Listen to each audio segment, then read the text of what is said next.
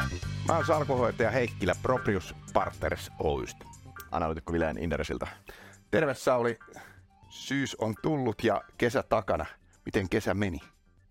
Kesä meni hyvin mökillä pihahommissa pitkälti. No, ei pelkästään rakentaessa siis. Ei, ei, rakentaminen saatiin just ennen, ennen valmiiksi, kiitos meidän rakennusporukan, mutta sitten tota, pihahommia sitten saikin, saikin tehdä. Niin, Ihan- tie, niin kuin tiedät, tiedät kovasti mökkeilyä harrastavana, niin Ihan, ihan loistavaa. Eli äh, sä jätit kokonaan pörssin kesäloman ajattelematta, koska kesä oli mitä oli. parhaani mukaan, parhaani mukaan, mukaan, mukaan yritin, yritin, ja toi on hu- huomattavasti helpompaa tuolla, tuolla Lapi, Lapion varressa, kun unohtaa ne pörssin, pörssin mu- murheet.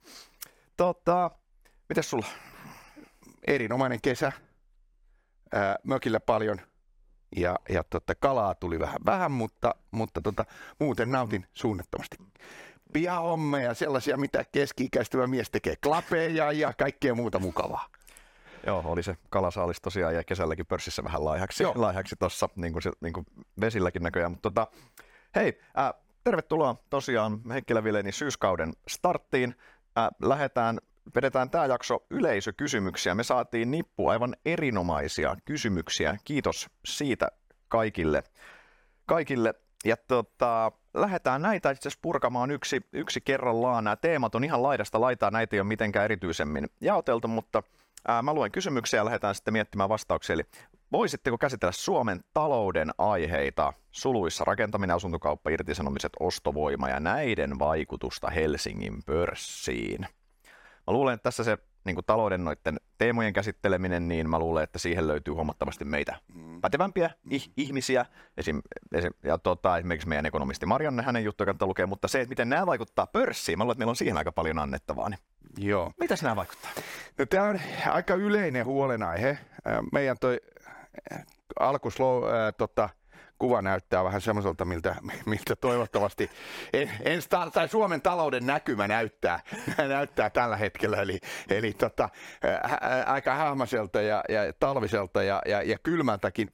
Ja usein törmään samaan kysymykseen Suomen salkuhoitajat. Kun tämä Suomen, itse tämän syksyn aikana tai tämän, tämän kesän lopun aikana entistä useammin, että kun tämä Suomen talous näyttää sen, niin kuin haastavalta, niin eihän Suomen pörssiin voi sijoittaa. Yes. Nyt, nyt ei Helsingin pörssiin. Ja, ja huomioi, että näiden vaikutusta Helsingin pörssiin. Ja, ja tota, voi ottaa, että tämä on, tämä on Suomen salkuhoitajan ää, niin kuin subjektiivinen mielipide, mutta se on myös fakta. Helsingin pörssi ei ole sama kuin Suomen talous. Ää, Helsingin pörssissä on, taitaa olla noin, joku, joku oli laskenut luvutkin, niin 20 prosenttia aika lailla niin kuin Suomen taloudesta riippuvaisia yhtiöitä. Se vähän riippuu. Niin se Kone- liikevaihto-osuus on luokkaa Niin, 20, joo. 20 pinnaa. Joo, ja, ja, ja tota, tämä on hyvä muistaa, että meidän ää, pörssi on hyvin vientivetoinen. Se on ää, riippuvainen Euroopan taloudesta. Meidän suurimmat vientimaat on Pohjoismaat, Saksa. Se on riippuvainen Kiinan taloudesta ja jossain määrin Yhdysvalloista. Ehkä semmoinen poikkeuspiirre moniin muihin ää, läntisiin pörsseihin on se, että meillä Venäjän osuus oli pikkusen keskimääräistä suurempi, mm. mutta nythän se sitten poistui ja se varmasti näkyy tämän vuoden luvuissa. Kyllä. Tota, joo, ja pitkälti siis sama se iso, iso, ison kuvan kannalta se, että siis se on kuitenkin vaan se yksi viidesosa. Joo, se on yksittäinen isoin, jos, jos katsotaan maakohtaisenta, Joo. on yksittäinen isoin markkina, mutta ää, se ei silti heiluta sitä koko, koko pörssiä ja se yhtiökohtaiset erot on isoja. Ja kyllä mä haluaisin myös tavallaan kääntää katseet siihen erittäin surulliseen faktaan, että Suomen, tässä ei ole mitään uutta, että Suomen talouden näkymä on huono. Mm. Suomen talouden viimeinen 15 vuotta on ollut aivan järkyttävän huono. Meidän talous ei ole mer- oleellisesti kasvanut. Me ollaan, me ollaan räpiköity paikallaan samaan aikaan kuin muut, tota, muut, muut sekä niin kuin länsinaapuri että, että etelänaapuri on painellut komeallakin kasvuluvulla eteenpäin. Ja tämä on tosi surullista, mutta tämä on, tämä on ollut tosiasia, mikä on ollut. Ja siltikin tästä huolimatta, niin se ei tarkoita, että kaikki kotimarkkinayritykset olisi huonoja. Mm. Just Tämä on mun mielestä niin kuin, tämä on tärkeää Joo. myöskään se, että, että sä et myöskään voi tuomita sitä 20 prosentin liikevaihto-osuutta, että toi menee ihan vessasta alas eikä Ei. tuolla tee mitään. Jos sä mietit tätä viimeistä 15-10 vuotta, mitä tahansa, niin yksi selkeä sektori, mikä on kärsinyt paljon niin kuin suomalaisten niin kuin heikentyvästä ostovoimasta systemaattisesti, kauppa ja kuluttaja. Mm. Kyllä. kesko. Mm. niin. Huike, huikea suoritus siitä, Ihan. mitä, mitä, mitä koko yhtiönä.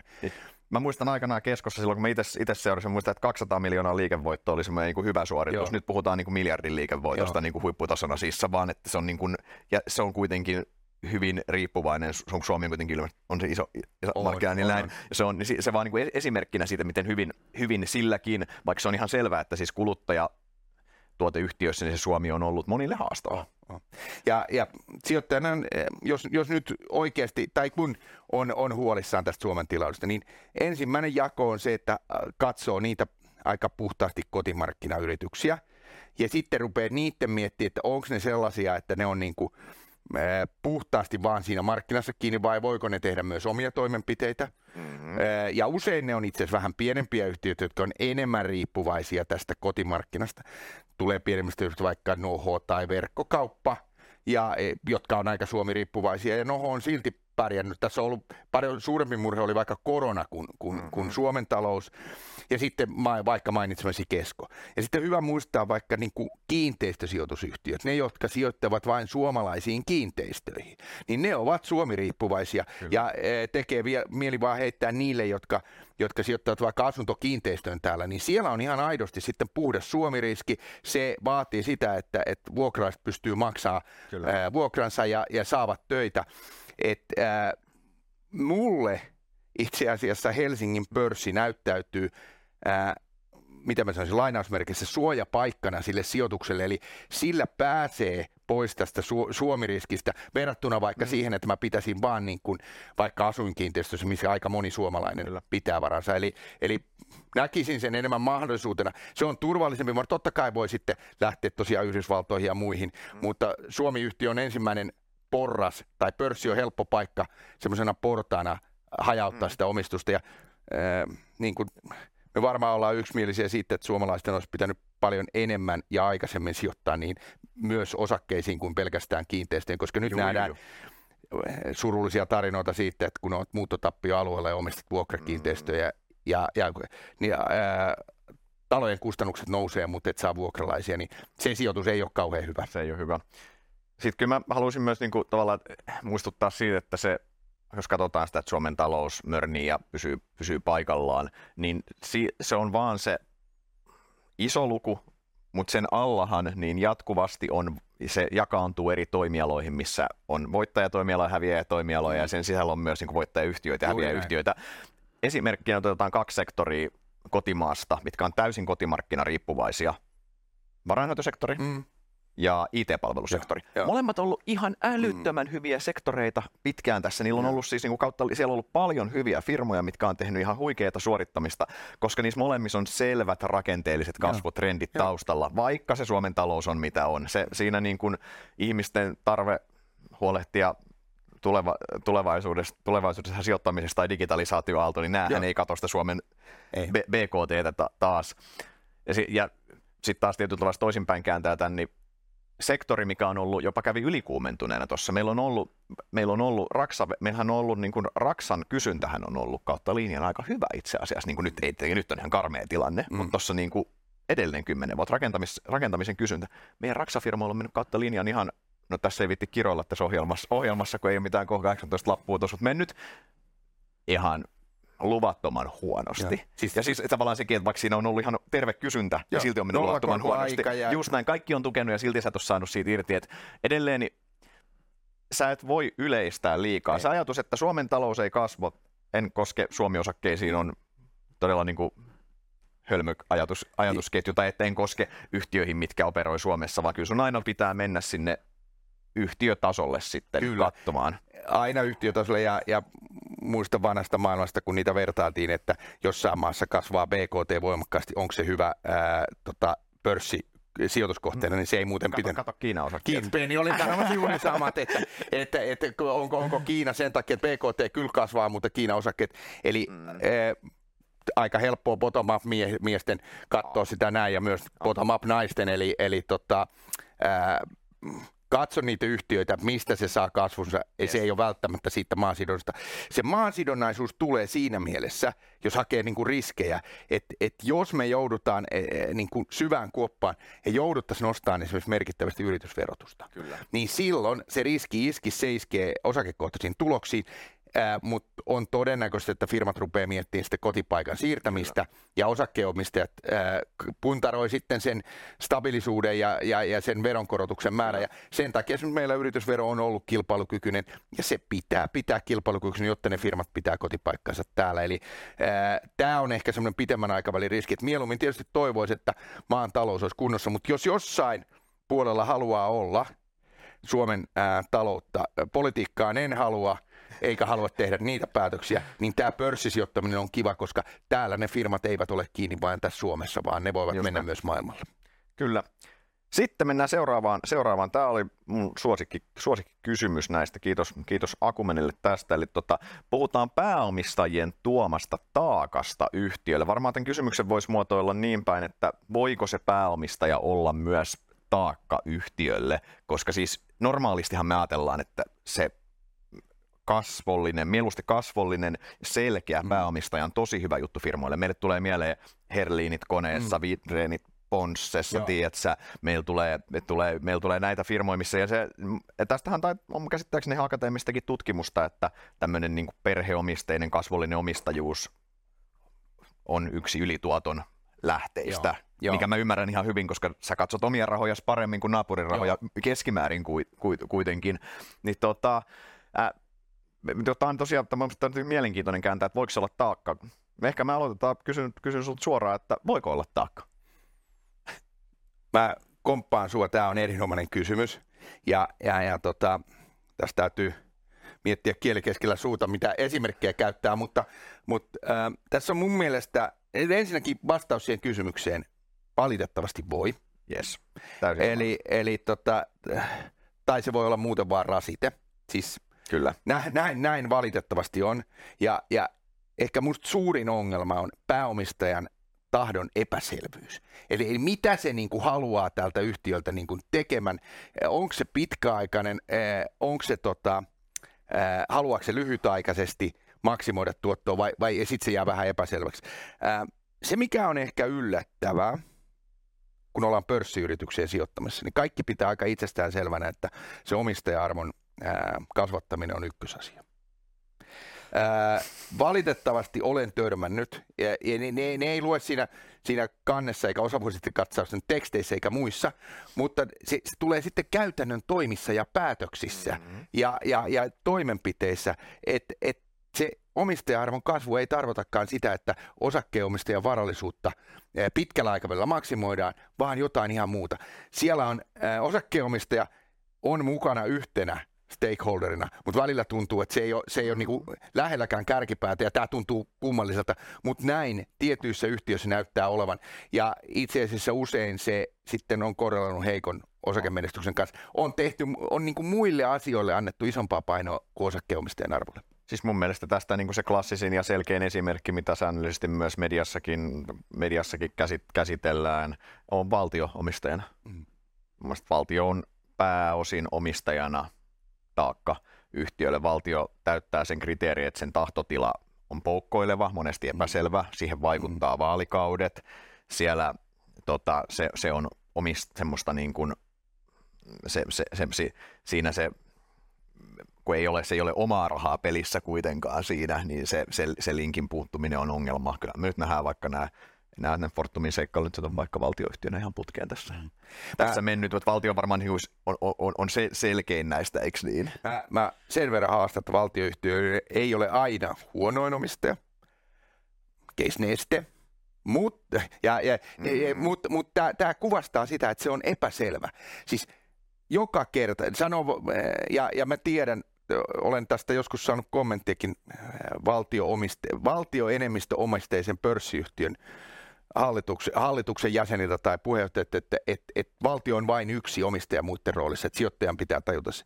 Mutta käytännössä joka kerta kun eduskunnan kausi päättyy ja uusi alkaa ja uusi hallitus tulee, niin valtion omistajapolitiikkaa rustataan johonkin suuntaan. Kyllä. Nyt välillä myydään omaisuutta, se vaikuttaa osakkeen arvoon. Välillä sanotaan, että ei missään nimessä myydä. Välillä ei ole tietoa, että onko siinä ää, aluepolitiikkaa, onko siinä sitä, joo, että joo. tehdään investointeja Suomeen sen takia, että, että se on niin kuin valtioiden, vaaditaan eri asioita – ja tämä epäselvyys, siis tai epävarmuus sanotaan niin, mm. aiheuttaa sen, että et, et valtion rooli ei ole omistajana ihan äh. täysin sel- selkeä. Äh. Se on parantunut merkittävästi, sanotaan nyt mm. viimeisen 20 vuoden aikana. Ää, kiitos siltä, että sitä on irtaannutettu mm. Tästä päivän politiikasta, mutta silti se on haastava joka kerta ja sille ei, ei niin kuin mihin, mihinkään päästä. Joo, sit, no tosiaan siis montakin hyvää, hyvää kulmaa, mihin tarttuu, mutta siis ehkä se yksi, mitä mä itse myös, miten mä tätä niin kuin jaottelen tätä, että missä näitä haasteita on nähnyt, niin yksi on se, että jos sulla on omistaja tämmöinen tietty tämmöinen passiivisuus kautta se toimii eräänlaisena jarruna. Ehkä se epäselvyys on parempi sana, sana siinä, mitä käytimme. Sitä valtio on yksi mun mielestä klassinen esimerkki tästä, mitä me ollaan molemmat seurattu vuosikausia, on Rapala. Mm missä on selkeä pääomistaja, pääomistaja ja heillä niin kuin se tahtotila on edelleen, maan rapalla analyytikkona kymmenen vuotta se, seurasi ja sijoittajana vähän pidempään, ja mulla on edelleen epäselvää, mitä he, niin kuin, mitä he siltä yhtiöltä haluaa samaan aikaan niin semmoinen drive isojen muutosten, jopa pakollisten muutosten tekemiseen on pu- puuttunut. Tämä... Ja samaan aikaan puhutaan hienosta, hienosta yhtiöstä, missä olisi potentiaalia ainakin ollut vaikka mihin. Joo. Tämä, on, tämä on hyvä esimerkki siitä, että jos käytetään, pistetään datapisteeseen, että, että aina kun on perheyhtiö, niin se on hyvä ykkösellä, ja jos ei se ole perheyhtiö, se on huono nolla. Se ei pidä rapalassa. Tai voi olla, että se on ranskalainen perheyhtiö, sit, joka ei toimi, mutta, mutta tässä on esimerkki, että kategorisesti ei voi vaan sanoa, että jos on perheyhtiö, ei, niin se, se toimii. Että katso aina ne motiivit. Ja, ja ehkä Rapalassa tiivistyy muutama asia. Siis maailmanluokan brändi, löytyy USA niin kuin Walmarteista ja mä oon törmännyt joskus niin kuin, ää, Keniassa kalassa ollessani, niin Apala Apala oli ykköstuote. Että siitä löytyy niin kuin ympäri maailmaa. Mm. Mutta samaan aikaan pääoman tuotto on ollut toivottoman tehotonta. Tehty pientä voittoa, ei ole niinku uskallettu tehdä, fokusoida niihin asioihin, mitä olisi pitänyt tehdä. Varastot on milloin ylisuuria. Paljon asioita ja, ja tämä tiivistyy siihen, että omistajalta on ollut vähän suunta hukassa. Kyllä. Ja, ja taas mä kaipaisin sitä ää, niin kuin suun, suunnan näyttämistä. Tosiaan toinen puoli oli toi, niin kuin sanoin, toi, tommonen, niin kuin, toi toi passiivisuus kautta tuo epä, mm. epäselvyys. Mielestäni toinen puoli, missä myös ongelmia on, on nähty, on semmoinen tietty voisi sanoa yliaktiivisuus ehkä, ja se, siinä myös, sekin on toki epäselvä se suunta, mutta se on, ja se on poukkoilevaa, mutta tässä monesti mun mielestä nimittäjänä on se, että sulla menee, sulla on, sulla menee hatut sekaisin niin kuin perustaja, HPJ, toimari. Mm-hmm. Nämä kolme hattua menee mukavasti sekaisin, ja siinä tietyllä tavalla, kun ollaan monesti ne on yrittäjätarinoita, mitkä Joo. on yrittäjänä kasvanut, se firma on hienosti kasvanut mm. tiettyyn kokoluokkaan ja sitten ehkä se pörssiyhtiön governance, missä selkeästi sulla pitäisi kuitenkin olla hallituksella on hyvin selkeä rooli, hallituksella on tehtävät niin, ja sitten se, sä et enää kuitenkaan ole sä, sä harvemmin oot silloin enää mikä yli 50 pinnaa omistaja, sä voit olla suuri, mutta se omistus on jotain 20-30 pinnaa vaikka, niin sitten ne hatut menee vähän sekaisin, se, sekaisin, niin siitä tulee mun mielestä myös tulee, ongelmia. Tulee ja, ja usein noissa tapauksissa, kun se firma on hyvin pienestä lähtenyt liikkeelle ja siellä on ollut niin kuin iso kasvun mantra, se on onnistunut kasvaa. Yes. Ja se sama mantra jatkuu pörssissä ja, ja silloin välillä tulee kysymys, että onko omistaja-arvo tärkein, että välillä voitaisiin niin pysähtyä, että, että tämä kasvu ei olekaan enää se itseisarvo, mutta sinne on jäänyt se ikuisen mm-hmm. kasvun mantra hinnalla millä hyvänsä. Kyllä. Ja, ja me nähdään valitettavasti tarinoita, jossa itse asiassa omistaja-arvo on tuhoutunut paljon sen takia, että on, on tehty esimerkiksi yritysostoja vaan mm-hmm. ää, sen kasvun hakemisen vuoksi, ei mm-hmm. välttämättä niin, että ne olisi olis niin kuin aina omistaja-arvoa luovia. Kyllä. Ja, ja tota, tämä voi olla yksi syy, minkä takia yrityskaupoista iso osa ennusti, että siellä on niin kuin sisäisen kasvun mm. tavoite. Ja, ja tämä on, yksi se on jännä, että siellä on kasvollisia omistajia, mutta mut sinne on jäänyt mm. päälle, ei ole kyetty ehkä mukautumaan mm. siihen, että, että seuraa, että katso, että sä luot aina, missä sun niin kuin omistaja-arvo on parhaimmillaan. Ja esimerkiksi sellainen tilanne, että et, et vaihtoehtona ostaa yhtiön omia osakkeita hmm. sen sijaan, että ostaa ää, niin kuin, ää, ulkopuolta firmoja. Ja tämä tulee firmoissa, jossa johdolla on iso valta.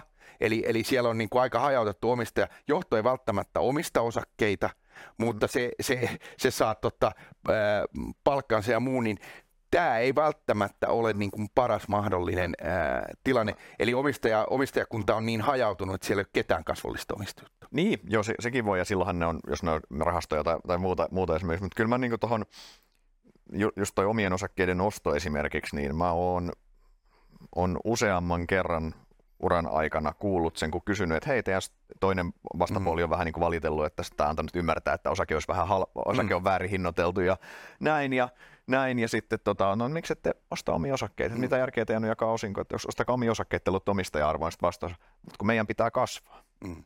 Mm. Ja sitten se, ja se, sit sä oot vähän silleen, että, niin, että mikä, mikäs pakko teidän on kasvaa, mutta se on, ja, tää, ja tässä on myös, siis mä väitän, että se on myös osittain ihan inhimillistä se, että et, et, et, tietyissä tapauksissa, kun sä oot saavuttanut yrittäjän ihan mm. valtavia juttuja, sä oot kasvanut tiettyyn kokoluokkaan, sulla rahaa luultavasti niin paljon, rahaa on niin kuin se enemmän, mitä sä tulet ikinä tarvitsemaan, niin tyydyksä tavallaan siihen, että hei nyt sä oot tässä niin kuin mm. vaikka Suomen tai sun sektorin mm. valtias tai hyvässä asemassa, vai onko se silleen, että nyt tehdään tämä seuraava hyppy Joo. tästä ja se niin kuin, sitähän ei enää, mä en tiedä onko sillä siinä vaiheessa väliä, onko sillä pankkitilillä sitten muuttuuko se pankki, onko se päämotivaattori, että pankkitilin kymmenen rahaa muuttuisi mm. sadaksi rahaksi, onko Joo. se se päämotivaattori vai onko se niin kuin se, että just se puhumassa kasvu mantra jää sitten, sitten, sitten päälle ja siinähän on mutta tämä, tämä, niin kuin, tämä on, se voi olla, se valitettavasti voi olla myös taakka, ei sitä pääse, pääse, pääse mihinkään. Mä, yhden niin kuin vaaranmerkin, minkä mä oon huomannut, on mun mielestä semmoinen, että tuohon liittyen tuohon, että menee hatut sekaisin, niin jos, jos sulla on hirveä vaihtuvuus johtoryhmässä ja hallituksessa, mm. ja yksi mikä pysyy on se niin kuin sama pää, käytännössä se pääomistaja mm. HPI TJ, mikä se onkaan se, mm. mikä onkaan se titteli sillä hetkellä, jos siellä niin kuin hirveä rotaatio käy, niin se, kyllähän se niin kuin kertoo, että governance ei välttämättä ole ihan täysin kunnossa, koska Joo. kyllähän kuitenkin niin kuin on toimivassa hallituksessa sen pitäisi olla hyvin systemaattista sen vaihtuvuuden, ei mitään, että joka vuosi niin kuin kaikki jäsenet pihalle, pihalle tai muuta. Eikö, ei. eikö niin, että sen mä huomaan, että jossain tapauksessa jopa sen näkee siinä, että sulla on niin kuin liikaa rotaatio yksinkertaisesti Joo, nä, nä, näissä, että se on niin kuin... Ja siis tilanteissa, jossa pitäisi olla, ja tämä on, tämä on helppo sanoa täältä, mutta, mutta kun sijoittajana niitä arvioi, niin ää, ulkopuolisena täytyy tehdä niitä arvioita ja miettiä, niin sellainen tilanne, jossa, jossa johto on usein vaihtunut ja yksi pysyy, niin tietää kuka päättää ja sitten sä katsot vaan, että miten se on mennyt historiassa. Mm-hmm. Ja, ja äh, siinä mielessä ratkaisee, jos asiat on koko ajan mennyt hyvin, viime vuosinakin mennyt hyvin, niin, niin tota, äh, sulla, sulla ei ole huolta mutta, mutta se, että, että tota, se, se, se vaihtuu, niin voi kertoa myöskin siitä, että et, et, et siellä ei ole niin kuin vastavoimia. Välillä pitää olla niin kuin haasteita, rohkeasti haastaa niitä mm. ajatuksia. Silti voidaan tehdä päätöksiä, mutta tehdä niin kuin, ja sen takia semmoinen tietty pysyvyys, ja, ja sisältä löytäminen olisi, olisi mun mielestä aina kannattava. Niin kuin me tiedetään, että johtajan löytyminen sisältä on aina mun mielestä positiivinen asia firmalle, koska silloin on kasvatettu juttuja. Mä, mä ehkä vielä ottaisin pari, Joo. en tiedä onko taakka, mutta voi olla rasite, ja, ja on ehkä väärin sanoa, mutta, mutta erilaisia sijoittajaintressejä, pääomasijoittajat, jotka tulevat firmaan ja listaavat sen, niin me kaikki tiedetään, että heillä on exit plan. Kyllä. He eivät siis ole Eh, lähtökohtaisesti yhtiössä seuraavaa 20 vuotta omistajana, jonka joku perheyhtiö voi olla. Mm-hmm. Ja jos pääomasijoittajalla on, on vaikka rahasto umpeutumassa ja se on sanomassa, että nämä myydään kahden vuoden sisään, niin kysymykseni kasvat, tekeekö se pitkän aikavälin investointeja nyt vai maksimoiko se yrityksen tuoton esimerkiksi ensi vuodelle? Mm, just näin. Ja, ja, ja tota, tämä on aina hyvä muistaa, että, että, että pääoma, omistajilla saattaa olla ihan eri intressejä mitä muilla, Toinen esimerkki, kun täytyy hakea myös omista maailmasta, mulla on kokemusta yhtiöistä, tai yhtiöstä ainakin, jossa rahastot ovat pääomistajia. Siis me, jotka ei missään nimessä haluta mennä sinne valtaan. Mm. Me saatetaan antaa nimitysvaliokuntaan joku ehdokas ja sitten se hakee. Hallituspaikkaa ei missään nimessä. Ei, ei, ei, ei, ei, ei, ei. Se ja, ja se ei ole hyvä. Mm, itse vaikka meillä on ollut aikoinaan oli rahastossa Excel-kompositsia ja, ja ei se ole mennyt niin että mä kaipaisin sitä, että on joku, joka sanoo, että hei me otetaan tästä kuitenkin. Ja sanon sen suoraan, se on, tämmöiset perinteiset avoimet rahastot eivät ole niitä vastuunkantajia. Ne on, ne on portfoliosijoittajia, jotka sitten lähtee, Kyllä. kun tuntuu, että se pois. Eli, eli tota, ää, se saattaa johtaa liian yleiseen hallitukseen ja sitten sen suunnan, että päätetään, että mihin mennään. Että se on vähän niin kuin tempoilla, välillä mennään tonne, muodit muuttuu, ja jos, jos liikaa kuunnellaan sijoittajan mieleen, välillä maksetaan osinkoja, välillä ei makseta osinkoja, välillä kasvetaan, mm. niin se, se johtaa niin kuin, ää, aikamoiseen mm. ydinsanaan epävarmuuteen siitä, mihin, mihin johto on menossa. Ja sitten ehkä vielä, jos on muita intressitahoja, ja tätäkään ei voi yleistää, yleistää, koska on, on, niissä on hyviä ja huonoja esimerkkejä, mutta kyllähän meillä esimerkiksi lihatalot Suomessa, tuottajan ääni on kuulunut ylimpänä, ja, mm. ja se on näkynyt heikompana pääoman tuottona. Atria on tehnyt aivan loistavan laitoksen, Nurmo on siis, sitä ei olisi koskaan ihan puhtaalla pörssituksessa tehnyt, ja se, se, se pitää heidän kilpailukykynsä. HK taas ei ole onnistunut. Mutta sitten esimerkkinä Kesko, niin se on ollut kauppiasvetoinen kauppian omistaja, mm. mutta siinä on onnistuttu viimeisen kymmenen vuoden aikana tuomaan kauppiaiden intressi ja osakkeenomistajan intressi samaan taloon, ja menestys on ollut loistava. Eli mm. ää, niin kuin yhteenvetona mun mielestä mä katsoisin, että, että katsoo aina, mikä se omistajan tahtotila, pääomistajan mm. tahtotila on, ja miettii sitä taustaa vasten, onko se lyhytjänteinen, pitkäjänteinen, onko sillä muita intressejä, ja tulokset puhuu, kuinka hyvin se onnistuu sitten nivoo kaikki omistaja ää, niin kuin intressit yhteen. Ja kyllä mä haluan nähdä aina, että se omistaja-arvo on kuitenkin ykkönen, Kyllä. Mä tiedän, huomioidaan vastuullisuus ja sitten huomioidaan henkilöstö, huomioidaan ää, asiakkaat, kaikki muut, mutta niin, että, että katsotaan sitä, että onko järkevää tehdä yritysostoja, jos oma yhtiön arvo on tosi alhaalla, tai mitä sille pääomalle tehdään, jos vuosesta toiseen pääoman mm. tuotto makaa, niin voi miettiä, että Kyllä. mitä ne kilpailijat tekee. Kyllä, ihan sama, samaa mieltä. Ehkä myös semmoisen, semmoisen mm, muistuttaisin tästä että yhtä lailla kuin se pitkäjänteinen omistajuus, se voi olla tosi hyvä semmoinen ajava voima firman takana. Jos nyt katsotaan vaikka näitä konetta Ponsseja, Ponsseja tai EGUta tai sun, sun muita firmoja, missä on ollut, niin meillä on paljon hyviä esimerkkejä, niin on meillä sitten ne tiettyjä myös, että se voi, jossa, jossa on se taakka, niin se on hyvä sijoittajana muistaa, että se taakkahan ei se ei välttämättä poistu siitä ja se ei myöskään oikein, mikä tämä Rapala nyt edelleen mm. on niin kuin malliesimerkki, että se, niin kuin, se, se ei oikeine ja sitten se, on, se voi olla pahimmillaan vähän pattitilanteessa, jos siellä onkin niin kuin pääomistajalla semmoinen näkemys, että tätä firmaahan ei myydä ja hintalapusta viisi, että ei, ole niin kuin, että ei, mm. E-, ei käy, niin sittenhän se arvohan ei pääse purkautumaan senkään kortin kautta myöskään, ei. jolloin, jolloin niin kuin, että se on, se on hy, erittäin hyvä tiedostaa, sit missä, missä veneessä, ketä ne sun kanssa yhtiökumppanit on. Kyllä. Näissä, niin kuin aina totta kai, mutta tämmöisissä se korostuu. Ja, ja voisi mun mielestä sanoa, että hyvän pääomistajan ää, tunnistaa siitä, sillä on niin kuin selkeä tahtotila pitkällä jänteellä kehittää yritystä sen vahvuusalueella. Mm. Se valitsee hyvän monipuolisen hallituksen, johon se luottaa. Mm. Ja se hallituksen tärkein tehtävä on loistaa, löytää ja. juuri sopiva johtaja eh, siihen tilanteeseen. Jos se on kasvun, niin, eh, niin se löytää kasvuyhtiö. Jos se on saneerausyhtiö, niin se löytää saneeraava johtaja. Ja. Eli yhtiöt on eri tilanteet. Se ei ole, se ei ole itse asiassa niistä johtajista ja tii, niin kuin kiinni. Meitä ihmisiä on erilaisia – Mm. ja, ja tota, sen takia pitää siihen yrityksen omaan vaiheeseen löytyä sopiva johto ja sopiva hallitus. Ja sitten jos yhtiö muuttuu, niin ää, te, mm. pitää tehdä niin kuin muutoksia siinä mielessä. Ja tossahan, jos, jos sä olet se pää, pääomistaja siellä, niin sun pitää myös, se on, se on kanssa taito, että sä tunnistat, milloin, Kyllä. mikä on sulle oikea rooli. Sä, myö, se ei ole kaikki ei, ei ole Warren Buffetteja, että sä pystyt alusta ei. asti vetämään sen firman niin kuin firman sinne 93-vuotiaaksi asti. Jo, joissain tapauksissa voi olla, että sä oot rakentanut tiettyyn pisteeseen ja sitten on sun aika siirtyä sivuun ja antaa se seura- kapula seuraavalle. Ja myös hallituksessa sun pitää pystyä silloin antamaan sitä happea sinne toimivalle Kyllä. johdolle ja m- muualle. Se on myös niin kuin, se, on, se on todellakin taitolaji, jos sä oot, sä oot lähtenyt rakentamaan sieltä autotallista sitä firmaa niin sanotusti, niin se, että sä annat kontrollia ulospäin, se on, se on myös tai taitolaji, mutta se pitää osata arvi, Kyllä, arvioida ja- näissä. ja- Ja track recordihan on hyvä näissä. Track recordin kattominen on hyvä näissä. Oo, se, se- on se- se se, toimii- se trackki- toimii- toimii spekuloinnin sijaan, niin trackki, trackki harvemmin valehtelee. Juuri näin. Sitten Pitkät vastaukset. Pitkä vastaus. Mutta hyvä kysymys. Toi oli ihan älyttömän hyvä, hyvä kysymys. Tuosta olisi voinut tehdä ihan oman, oma, oman jaksonkin, mutta tuota, katsotaan, jos palataan tuohon vielä, vielä uusien ajatusten jaksonkin muodossa. Mutta sitten olette muutamassa HV-jaksossa puhuneet Helsingin pörssin laatuyhtiöistä. Onko tämän vuoden aikana käynyt ilmi tapahtumia ja kautta muutoksia näissä yhtiöissä, jotka olisivat saaneet teidät kyseenalaistamaan yhtiöiden laatua? Mun mielestä ehkä voidaan puhua myös niin kuin pidemmälläkin aikavälillä kuin tämän vuoden aikana. Mm.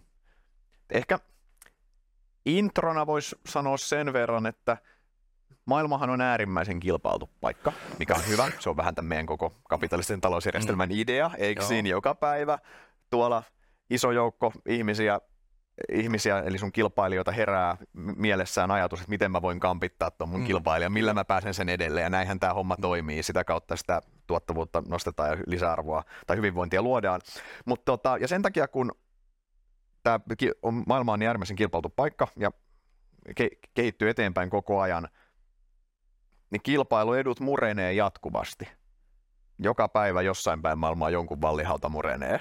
Mm. eikö niin? Joo. Tää on, semmoiset kestävät kilpailut, mitkä kest, kestää vuosikymmenestä toiseen, on äärimmäisen harvinaisia, niin kuin me ollaan puhuttu, tämmöiset Coca-Colan tapaiset. Mm. Ja niitäkin välillä näkee Kyllä. murenevan Joo, joo. mutta toki harvemmin. Ai, Mutta sen takia niin, kuin, niin, niin mun mielestä se, et, et, et, et, se ja sen takia niin, jopa niin kuin, yleensä kilpailut on väliaikaisia. Hyvällä tuurilla ne kestää, voi kestää mm. vuosikymmeniä. Ja sen takia niin vastaus kysymykseen kyllä, jatkuvasti tulee muutoksia. Mä nyt heitän tähän pitkään alustukseen vielä yhden esimerkinkin. Nokian renkaat, Mm. hyvin selkeä. Se on ihan...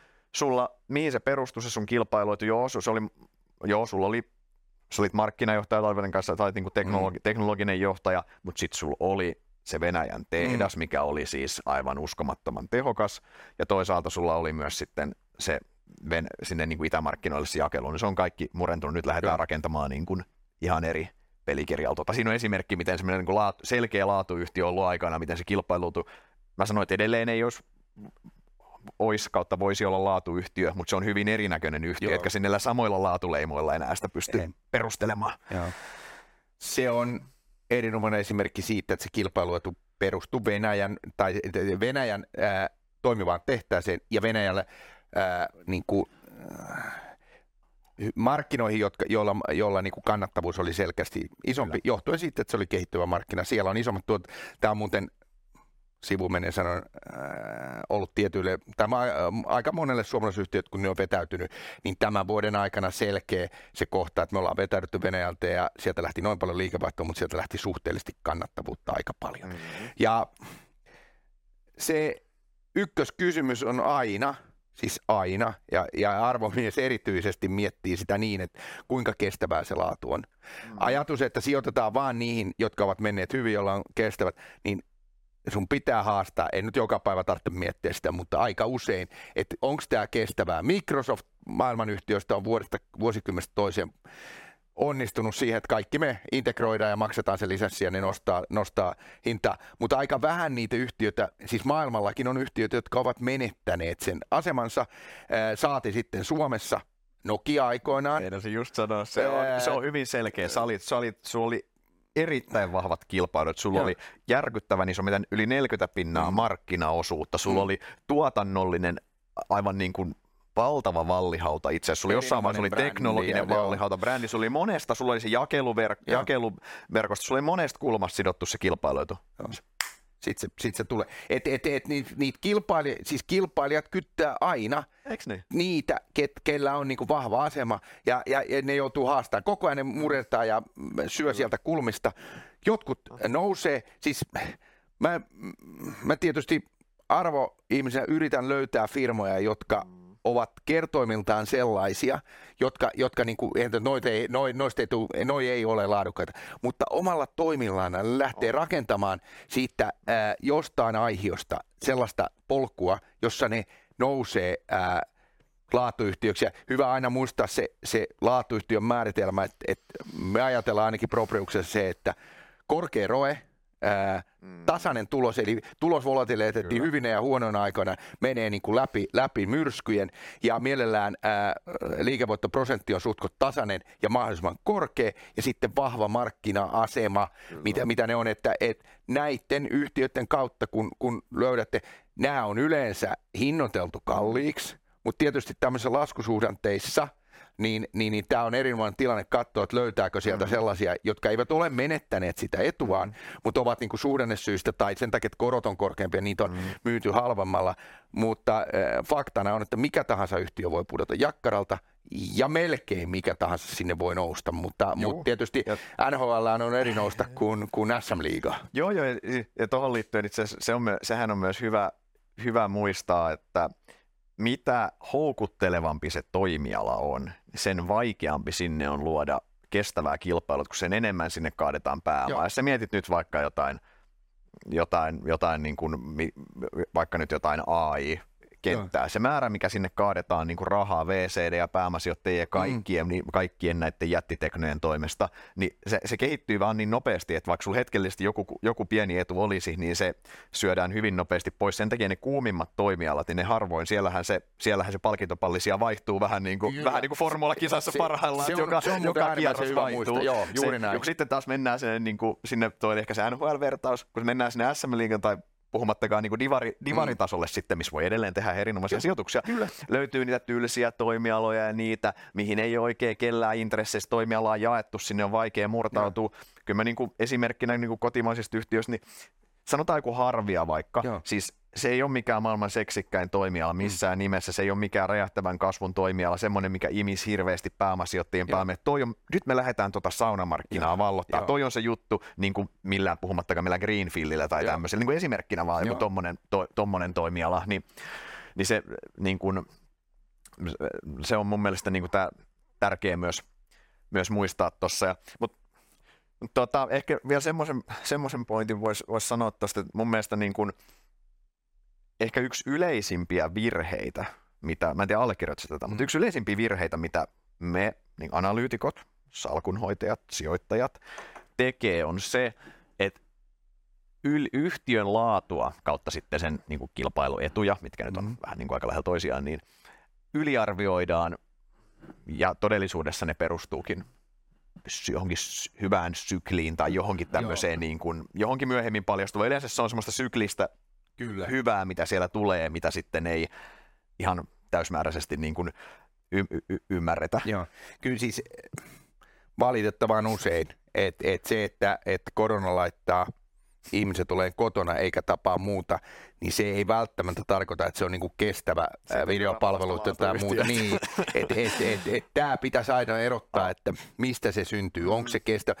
Ja yhtiöiden laatu eräällä tavalla testataan näinä heikko, heikompina yes. aikoina. Et se, on, se on mun mielestä hyvä muistaa, nyt erotellaan ne jyvät akanasta, yes. jotka on vaan niin kuin nauttinut jostain, jostain ää, yksittäisen teeman tuomasta niin kuin muutoksesta. Mm. On se sitten viime vuosina ollut korona tai on se sitten vaikka Venäjä hyöty tai joku, joku Kiinan ää, halpa tuotanto niin, niin, niin ne ei ole, äh, siis ne voi olla, ne voi kantaa tosi pitkää, tuoda hyvin, mutta, mutta äh, hyvä muistaa sitten, että jos ne pettää, Kyllä. niin se on sitten saman tien Kyllä. Tiputaan jakkaralta. Just näin. Mutta tämä tosiaan, niin kyllähän mutta edelleen se alkuperäisen kysymyksen, että onko saatu nä- yhtiöissä, niin onko muuttunut näkemys, niin Joo. jatkuvasti muuttuu. Joo, Mun mielestä kyllä. voi sanoa, siis mä oon itse listailin muuta, muutamia tuohon, mitä tästä omalta, niin itse Nordea vaikka. Mm. Silloin kun me tehtiin näitä Nordea Joo. Speciala ja Joo. ne muutamat kappaleet, niin sehän oli se oli, niinku, ei se, se oli ihan selvä semmoinen niinku käänneyhtiö, se oli selvä aliperformoja suhteessa mm. verrokkeihin. Joo se on noussut nyt sinne niin kuin oman sektorin niin kuin kärki, kärkikahinoihin. Niin kuin kysymys, minkä, minkä väristä mitalia pujotetaan kaulaan Joo, sektorilla. Jo. Se on, niin kuin, siinähän on kääntynyt niin kuin huomattavasti laadukkaammaksi yhtiöksi mm. esimerkiksi. Mm. Aikanaan muistan, kun Evelia aloin vaikka varainhoitajista mm. seuraamaan, niin se oli vähän, vähän semmoinen, vähän semmoinen niin kuin ali, ali, selkeä alisuorittaja. Tiettyjä keskinkertaisuuden piirrettä mun siinä tekemisessä oli aivan sektorin parhaita, parhaita yhtiöitä. En yllättyisi, jos jos Suomen varainhoitoskenessä niin seuraavan viiden vuoden aikana, niin Evli olisi se paras, mm. paras sijoitus itse asiassa mm. niistä, koska se on, niin kuin, se on muuttunut niin paljon paremmaksi. Jatkuvasti, jatkuvasti näitä, näitä Joo, ja ne, ne, ne ei tapahdu yhdessä, jos ne tapahtuu pikkuhiljaa, sit kun yhtiö löytää niin kuin oman ää, tapansa tehdä, vaikka nyt Nordea pääoman tuotto nousee, luottotappiot, nyt nää, testataan se luottotappio, mm. mikä on ollut se luontonantopolitiikka. Lähdettiin mukaan niin kuin, ää, siihen antolainaus kisaan niin, että et, et saadaan ne kiinteät kustannukset ja ennen kaikkea kustannukset ää, pitä, piti tulla. Yksi ehkä semmoinen teema, että sun, sun täytyisi olla ää, alas tehokkain, koska tehokkain pystyy sitten investoimaan parhaisiin järjestelmiin mm-hmm. ja tekemään uusia juttuja. Eli ää, kyllä se yleensä kertoo, se joka on alan, alan tehokkain ja kannattava, niin se pystyy myös investoimaan parhaiten tulevaisuudessa. Just näin.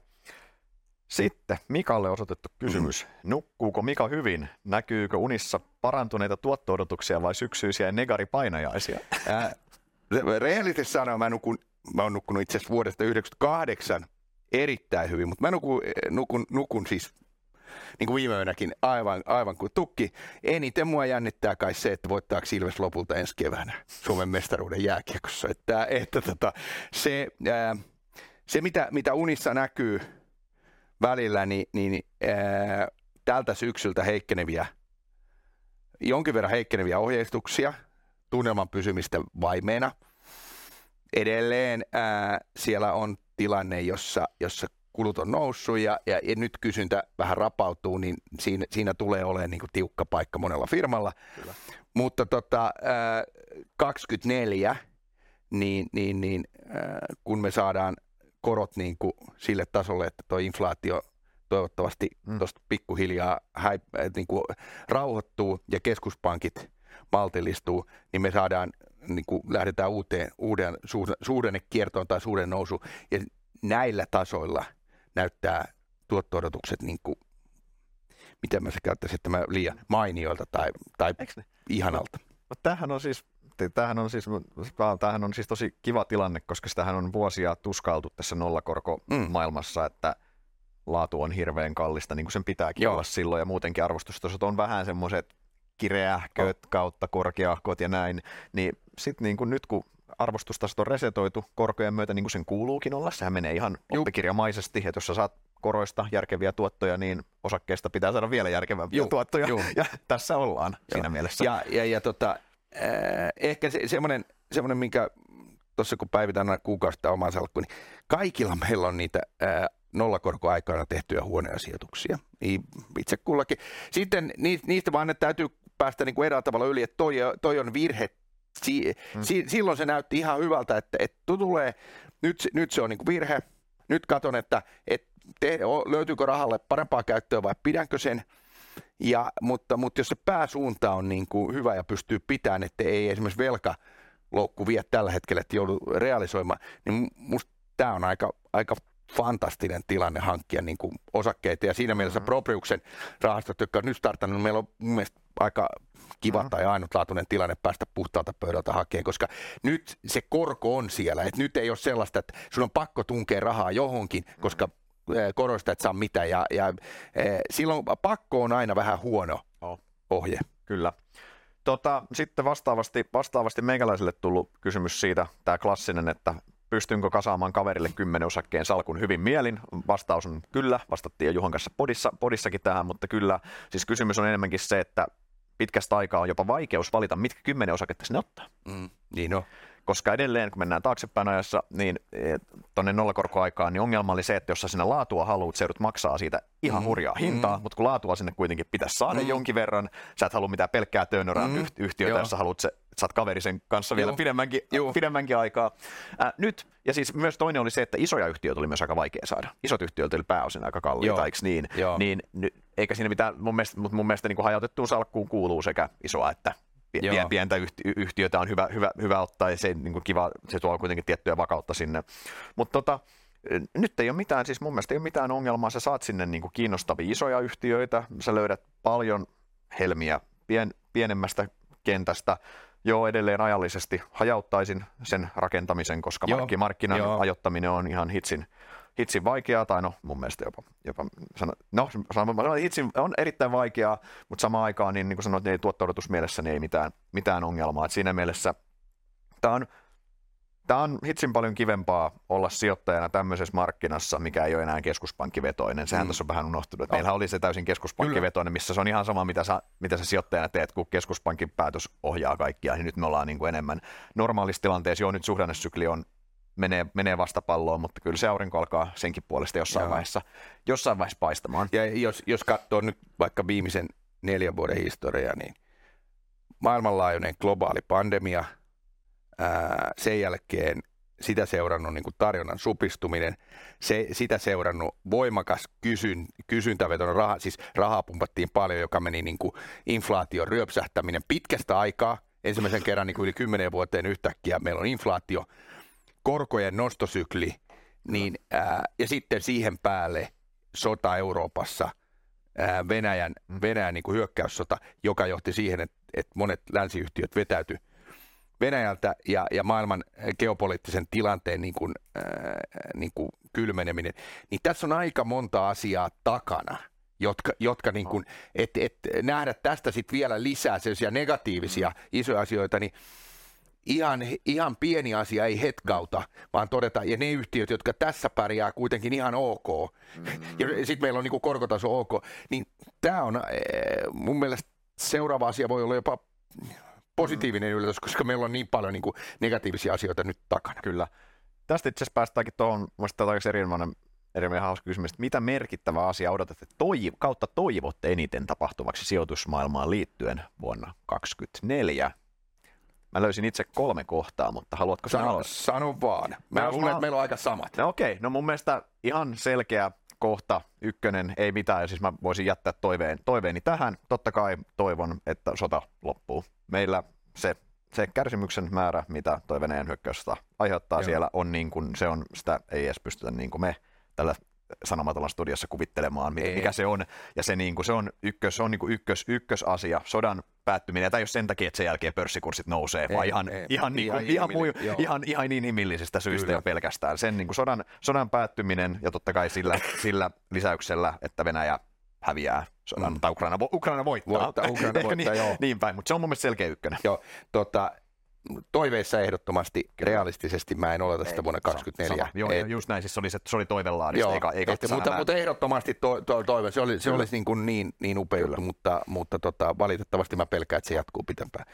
Ää, se, mitä mä pidän ää, realistisena toivona, niin koronnostojen loppuminen. Eli, eli me ruvetaan olemaan niin kuin, ää, ensi vuoden kuluessa siellä, että, että tota, inflaatio olisi painettu ja mm-hmm. keskuspankit luottaa siihen, että ei tarvitse nyt painaa sitä tässä vaiheessa sinne kahteen, vaan, vaan se koronnostot vaikuttavat tietyllä viiveellä, mm-hmm. niin, niin äh, annetaan mutta tota, aika näyttää, meidän täytyy nähdä, että työllisyys on aika hyvässä kantimissa USAssa melkein täystyöllisyys ja Joo. talous voi aika hyvin, eli, eli voihan tämä olla Viime syksynä oli ihan selkeä, että tämä menee pitempään, ei se niin kuin keväällä lopu, mutta nyt mä alkaisin ainakin Euroopassa toivoon ja pohjois-eurooppalaisena erityisesti, että me ruvettaisiin jarruttaa.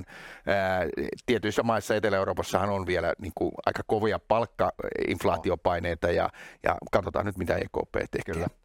Sitten tota, no mulla toi niin kuin toisena asiana, niin mitä mä toivoisin sijoittajana saataisiin normaalimpi sijoitusvuosi. Se, mitä sä mm. kuvasit, mm. meillä on tämä, sitä, sitä tavallaan, sitä turtuu, tiet, a, sijoittajahan turtuu ja muutenkin ihmiset, mehän turrutaan asioihin, mutta se, että oikeasti kun katsoo taaksepäin, meillä oli se korona, mikä on ollut täysin, no toivottavasti edelleen, niin kuin edelleen kerran, kerran vuosisadassa pandemia, eikö niin koputtaa puuta. Joo. Sitten sulla oli tosiaan sen jälkeen tämä, tämä, tämä niin kuin laajin maasota Euroopassa toisen maailmansodan jälkeen, sen jälkeen energia, energiakriisit samaan aikaan tämä aivan historiallisen kova koronnosto, mikä taas on mm. epäselvää, että mihin se mihin kaikkialle, miten se vaikuttaa, kohta pikkuhiljaa aletaan näkee niitä vaikutuksia, niin niin kuin normaalimpi sijoitusvuosi, ei mitään tämmöistä, että korko liikkuu x 100, x 100 korkopistettä tai tai mitä, mitään, vaan semmoinen niin kuin normaalia tekemistä. Joo, se, joo. se, semmoinen olisi niin til, semmoista lääkärimääräistä. Joo, joo, se olisi ihan kiva.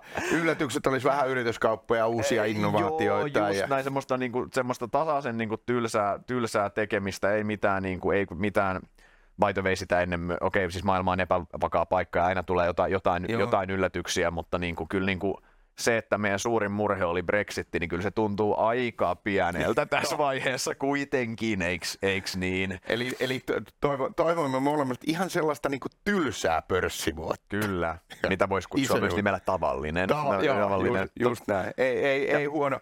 Äh, mä ehkä mä en tiedä, tämä liittyykö tämä pörssiin, mutta, mutta tämä liittyy ehkä Suomeen siinä mielessä, että me löydettäisiin jonkinmoinen niin kuin, ää, poliittinen konsensus siitä, että, että mihin tämä maa on niin kuin menossa. Ja mä ajattelen sen pörssin kautta sitä tavalla, että et, et, et, niin kuin se pörssin ekosysteemi pystyisi tuottamaan taas uusia ää, juttuja ja, ja, ja meillä olisi täällä niin kuin sellainen talous, että me ei, ei olla vaan niin kuin muutaman ää, suhdannehuipun vetämänä ja, ja, ja äh, ehkä, ehkä tämä ilmapiiri on tällä hetkellä aikamoinen niin kuin kireä vähän kaikkialla ja, ja sitä toivoisi, että, että vähän otettaisiin niin kuin rennommin, että, että tota, e, ja ei, ei ehkä rennommin vaan niin, että löydettäisiin yhteen hiileen puhaltamista pitkästä aikaa. Se tekisi koko Suomelle hyvää ja se tekisi itse asiassa pörssillekin hyvää. Siis se, että meidän talous kaikkien pitäisi kasantua pöydän ympärille ja todeta, että meidän talous ei ole kasvanut 15 vuoteen, tämä on aivan järkyttävä katastrofi. Joo, joo. Kuinka paljon hyvinvointia me olemme menettäneet, jos me olisimme kasvaneet vaikka 2 prosenttia joo, vuodessa, miten joo. vaikka meidän länsinaapurimme niin, on kasvanut, ja siitä joo. voi katsoa. Ja, siis niin kun, ja se, että tiedostetaan, että jos tässä vedetään seuraavakin vuosikymmen vessasta alas, mm. niin se ei, ei hyvä heilu niin sanotusti. Ei, Eli siinä tulee. mielessä mä tuosta samaa mieltä. Oma, omasta puolestani se ei, se ei vaikuta, mutta se tulee vaikuttaa nuorempien ja, ja, ja siellä jälkipolvien Kyllä. tilanteeseen aika merkittävästi. Kyllä. Että.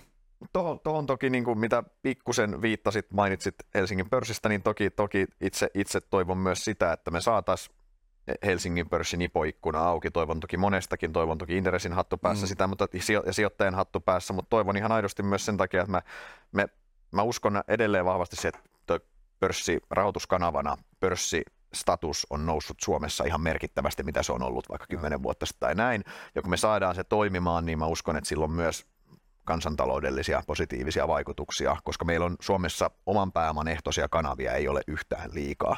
Päinvastoin, meillä on oma me on oma pääomaehtoisesti, meillähän on edelleen haasteita. Vierasta pääomaa kyllä saa meillä on toimiva pankkijärjestelmä ja muuta, mutta Joo. sen takia niin se pörssi olisi kyllä se toivottavasti niin kuin saadaan, saadaan myös rohkeita yhtiöitä sinne, ja myös jos normaalimpi vuosi tulee, niin voidaan saada. Ei tarvitse mitään niin kuin kaksi ykkösen semmoista hulivili listautumisvuotta, Ei. vaan semmoista, että niitä tulee tasaiseen tahtiin, niin kuin tiedät, se yksi kuukaudesta jotain, ja ja me, me toivon, toivon, että sekä rahoituskanavan että riskinotto-paikkana ja siihen viitaten esimerkiksi puoli mukaan. Niin, joo, joo, joo, et, et, et, äh, esimerkiksi tämä nyt ehdotettu osakesäästötilin äh, no, katon nostaminen, niin toisi yhä enemmän äh, sitä, että et, et, tota, Äh, uskalletaan ottaa myös sinne säästöihin joku uusi komponentti, joka on siis osakkeet pitkällä aikavälillä ja, ja, ja suomalaiset yhtiöt, niin se, se tuo tätä ekosysteemiä. Me ei saada päästä sitä rahoituksen ekosysteemiä kaatuun tai kuivuun tai näivettyyn, koska sen jälkeen sitä on niin kuin mahdoton puhaltaa henkiä. On ihan turha kuvitella, että se Tukholman pörssistä löytyy ne pikkuyhtiöt sitten ruotsalaisten sijoittajan salkkuun. Se, se, olisi, se on iso menetys ja sen takia tähän ää, nuotion on puhallettava koko ajan uutta, uutta, uutta niin kuin tuulta. Toivotaan, että tuo sykli lähtee jossain vaiheessa myös puhaltamaan sitä tuulta sinne. Tota, Sitten tulee, mä luulen, että tämä kysymys on ennen kaikkea sulle, koska sinä on tullut niin pidempään markkinalla, niin tota, jos markkinatunnelmia ja sentimenttiä pitäisi verrata johonkin aikaisempaan ajanjaksoon, niin mihin vertaisitte ja miksi? On kyllä tosi, tosi vaikea verrata. Mä, mä yritin miettiä, että et, et, et mikä se olisi, mutta viitaten noihin aikaisempiin tapahtumiin. Tässä on ollut niin monta shokkia.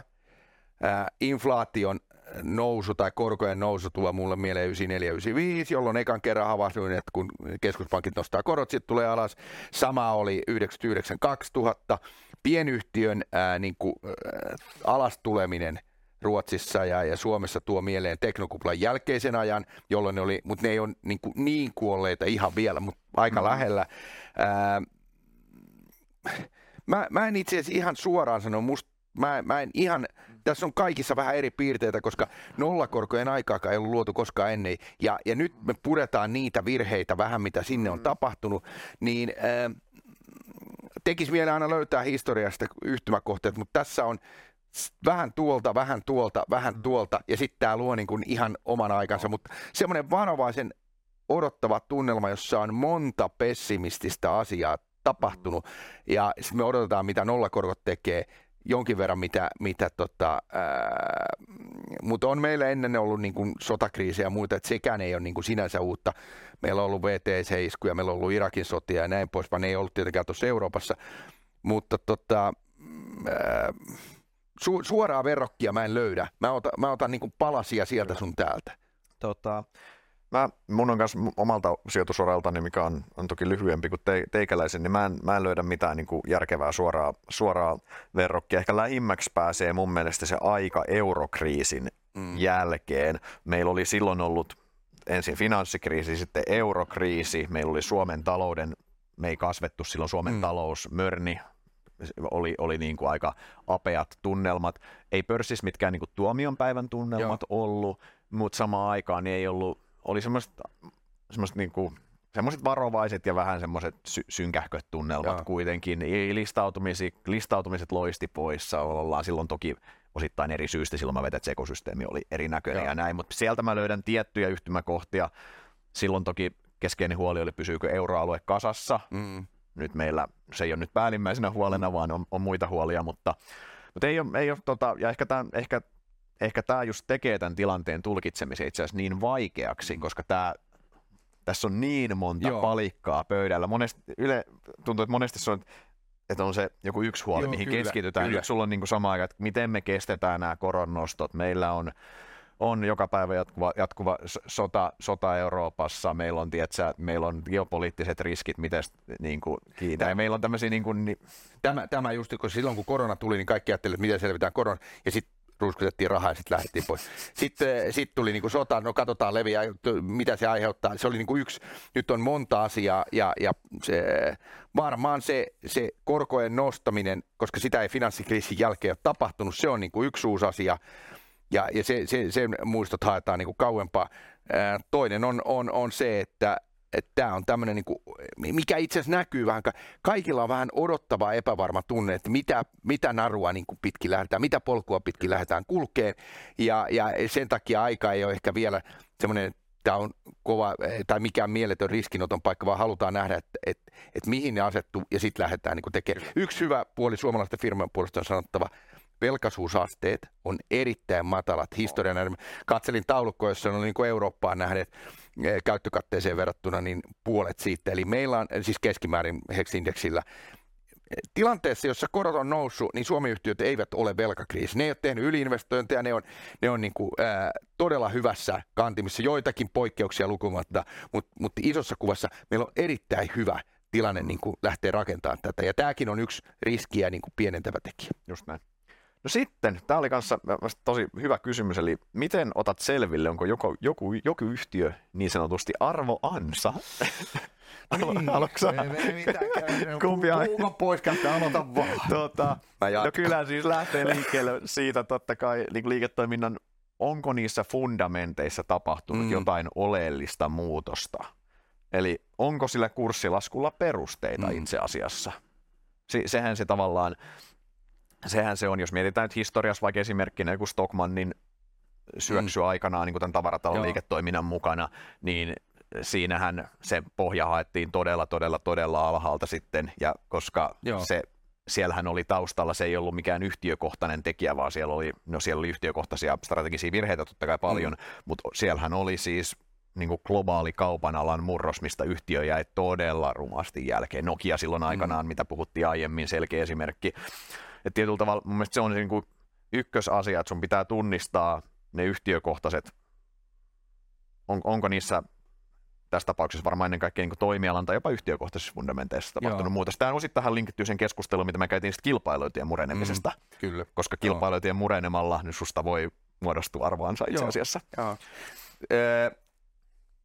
jos niin kuin hakee niitä syy, niin kuin tekijöitä, millä sen tunnistaa, niin, niin, niin lähtökohtaisesti arvoyhtiöt on, on niin kuin halpoja tai ne on hyvin halpoja – ja, ja, ja tietysti se hyvin halpuus mm, riippuu vähän tietysti kertoimasta, mutta vaikka nyt Price Bookilla, niin, niin, niin se onkin halpa syystä. Ja, ja tota, muutamia tunnusasioita, mitä, mitä voisi niin miettiä, niin yleensä semmoinen ja, luvattujen parannusten jatkuva siirtyminen eteenpäin. Et, et, no joo, tässä kvartaalissa tuli se, että meillä energiahinta nousi ja tässä seuraavassa puolivuotiskaudella niin meillä palkat nousi tai sitten, sitten sit, huono, sää. huono sää tai, tai, tai sitten oli tämä Venäjä, Ukraina, Venäjä, Venäjä hyökkäyssota tai aina on joku tämmöinen. No. Ja sitten nämä tulosparannusten kuitenkin lievä, siellä on yksi, yksittäisiä ää, vähän, mutta sitten taas ne niin kuin syödään no. asiakkaiden puolesta. Ja ää, sitten jatkuvien kertaluontoisten ää, kulujen esille tuonti. Kyllä Nokialla oli tapana, että meillä oli tämä tulos oli ihan hyvä, mutta täällä on kymmenen eri, eri niin kuin kertaluontoista tai mm. monella muulla yhtä tämmöisellä, niin kuin, ää, jotka on ollut sitten arvoansoja, niin niitä kertaluontoisia eriä on yllättävän paljon velkaantuminen tuntuu... Tieto tulee mieleen tuosta esim- esimerkkinä, missä on ollut sehän, siinähän se arvo ei ole päässyt purkautumaan ja siellä on toki ne kertaerät on ollut niin kuin hyvin systemaat- systemaattisia. Ja, tietysti voi miettiä sitä, että, että niin kuin sijoittajan näkökulmasta, että hei, tämä oli halpa, mutta tämä halpuus tuleekin siitä, että sieltä tulee koko ajan jotain alaskirjauksia tai vääriä sopimuksia tai jotain muuta. Velkaantuminen yleensä jatkuu pienten ää, pysäkkien jälkeen, jossa myydään omaisuutta. Et saadaan sitä ää, rahoitusta vähän, mm. mutta sitten hetken päästä taas velkaantuminen jatkuu ja, ja omaisuutta myydään yleensä sitten parhaasta päästä. Ää, sitten siellä yleensä on niin, että saneerausta seuraa saneeraus, joka ää, tuo erittäin masentuneen tunnelman. Miksi kuka yrittää henkilöstössä paljon, kun seuraavat YT on nurkan takana, että kuka saa lähteä. Mulla tulee mieleen näistä esimerkiksi nyt HK Scan. Eh, joka on ollut Kuvaat erittäin halpa, mutta, mutta on myyty omaisuutta, on velkaannuttu samaan aikaan. Eh, ei ole niin kuin päästy semmoiselle pois sieltä, sieltä niin kuin halpuuden pois. Ja, ja tämä on niin kuin semmoinen arvoansa, johon, johon vain katsomalla sokeasti, että onpa halpaa. Price to salesille se on niin kuin ihan mitätön, koska se myy puolentoista mil, parin miljardin liikevaihto ja ma- markkina-arvo jossain sadassa miljoonassa, että mm. et periaatteessa pitäisi pystyä niin kuin merkittävästi parempaan, mutta mut näitä asioita oh. vuosi, vuosi toisensa jälkeen tuntuu toistua. Oh. Siis mun mielestä se niin kuin tavallaan niitä yhtiökohtaisesti fundamenttiiliseksi ja vähän mitä, mitä sä kuvailit tuossa, niin on se, että harva yhtiö kääntyy itsekseen. Sun pitää mm. olla aika pirun hyvä yhtiö, että Joo. se kääntyy niin kuin itsekseen. Ehkä joku Reveni olisi sillä silmänpainemittarilla niin kuin kä- kääntynyt itsekseen niin kuin vahingossa, koska se oli niin poikkeuksellinen omaisuuserä. Mutta siis lähtökohtaisesti niin maailma on kilpailtu paikka ja hyvälläkin bisneksellä, niin se käänne vaatii, että no paremman sanan puuttuisin triggerit, eli mm. mitkä ne niin kuin sytykkeet, millä, millä se lähtee, mitkä on ne yleensä puhutaan strategian selkeä muutos, johdon vaihdos, sieltä myös niin kuin signaloidaan omistajapuolelta, että ollaan valmiit tekemään isompia, isompia muutoksia. Ja niin kuin tämähän ja edelleen esimerkkinä tämä meidän, mitä Rapala nyt on joka toisessa kohdassa ollut esimerkkinä, että ei, ei ole tehty.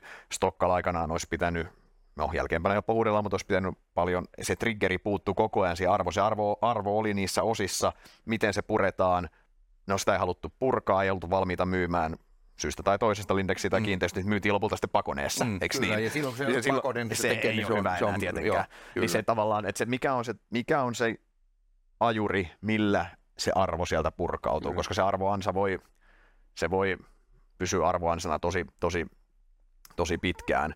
Ja kyllä mä, kyllä mä ehkä täytyy, en nyt sano, että, että on muuttunut, mutta esimerkkinä nyt kun Outokumpu on lopultakin maksanut, joka on äärimmäisen hienosti nykyjohdolta tehty. Nyt on velat maksettu pois. Ollaan laskusuhdanteessa eikä ole velka, nettovelkaa. Et kerrankin mennään niin kuin toisin kuin se, että noususuhdanteessa aina investoitiin jonnekin et, et, pitää mennä niin kuin sinne perusteihin ja miettiä, että kun me ollaan syklinen, niin meidän täytyy käyttäytyä, kun et suhdanteet vaihtelee tulevaisuudessa, eikä kuvitella, että tämä on niin kuin tasaisesti kasvavaa bisnestä. Eli ää, palaa sinne yhtiön juurille ja alat tehdä, mutta, mutta tosiaan niitä toimenpiteitä pitää tehdä aika radikaalejakin ää, päätöksiä poi, en, en te, aiemmasta poiketen, jotta päästään ehkä pois siitä, siitä tota, arvoansa statuksesta. Kyllä. Ehkä kolmas kulma tuohon liittyen mun mielestä se, että aina on hyvä katsoa myös peiliin. Onko tämä yhtiö oikeasti arvoansa vai mm. yliarvioinko minä mm. tämän yrityksen? Kyllä. Onko tämä se yhtiön normaali suoritustaso? Kyllä. Onko se historiasta löytyvä se hetkellinen hyvä ollut sitä Joo. kuuluisaa syklin tuomaa hyvää? Voiko se olla vaan, että se yhtiön, yhtiöllä ei ole kilpailuetu ja se toimiala on niin hankala, että siellä se keskimääräinen pääoman tuotto on mitä on itse mm. asiassa? Mm että tämähän on myös semmoinen, voi olla semmoinen harha, että sä kuvittelet, että tämä yhtiö on Joo. paljon, paljon parempi. Mun mielestä siinä myös pitää olla, että oletko tota, että et sä, sä, niin se on mun mielestä myös kolmas, mikä tuossa hyvä, hyvä huomioida, mutta näillä, näillä komponenteilla sä varmaan pystyt tunnistamaan. Sitten hei, viimeinen, kys- viimeinen kysymys, tota, tässä puhuttiin enemmän finanssisektorista meille, mutta ehkä me käännetään tämä kuitenkin niin kuin tuossa kysymyksessäkin, mä en tuota koko kysymystä lue, koska tämä on niin pitkä, mm. mutta laskeviin korkoihin sijoittamisen 101. Tota, mites, tota, mites me mites, mites sä lähtisit ajattelemaan, miten, miten, mitä sijoittajan pitäisi tehdä, jos oletusarvo on se, että korot tulee alas? No itse asiassa yksinkertaisesti kaikki koronlaskusta hyötyvät sektorit, kiinteistöt, ää, niihin sijoittavat korkoherkät yhtiöt, jopa rakennussektori voisi saada vähän boostia, en tiedä. No varmaan korjausongelmia niin paljon. Mm. Ää, tota, korkean kertoimen kasvuosakkeet, jossa kasvu on kestänyt sen korkojen niin kuin mm. nousun.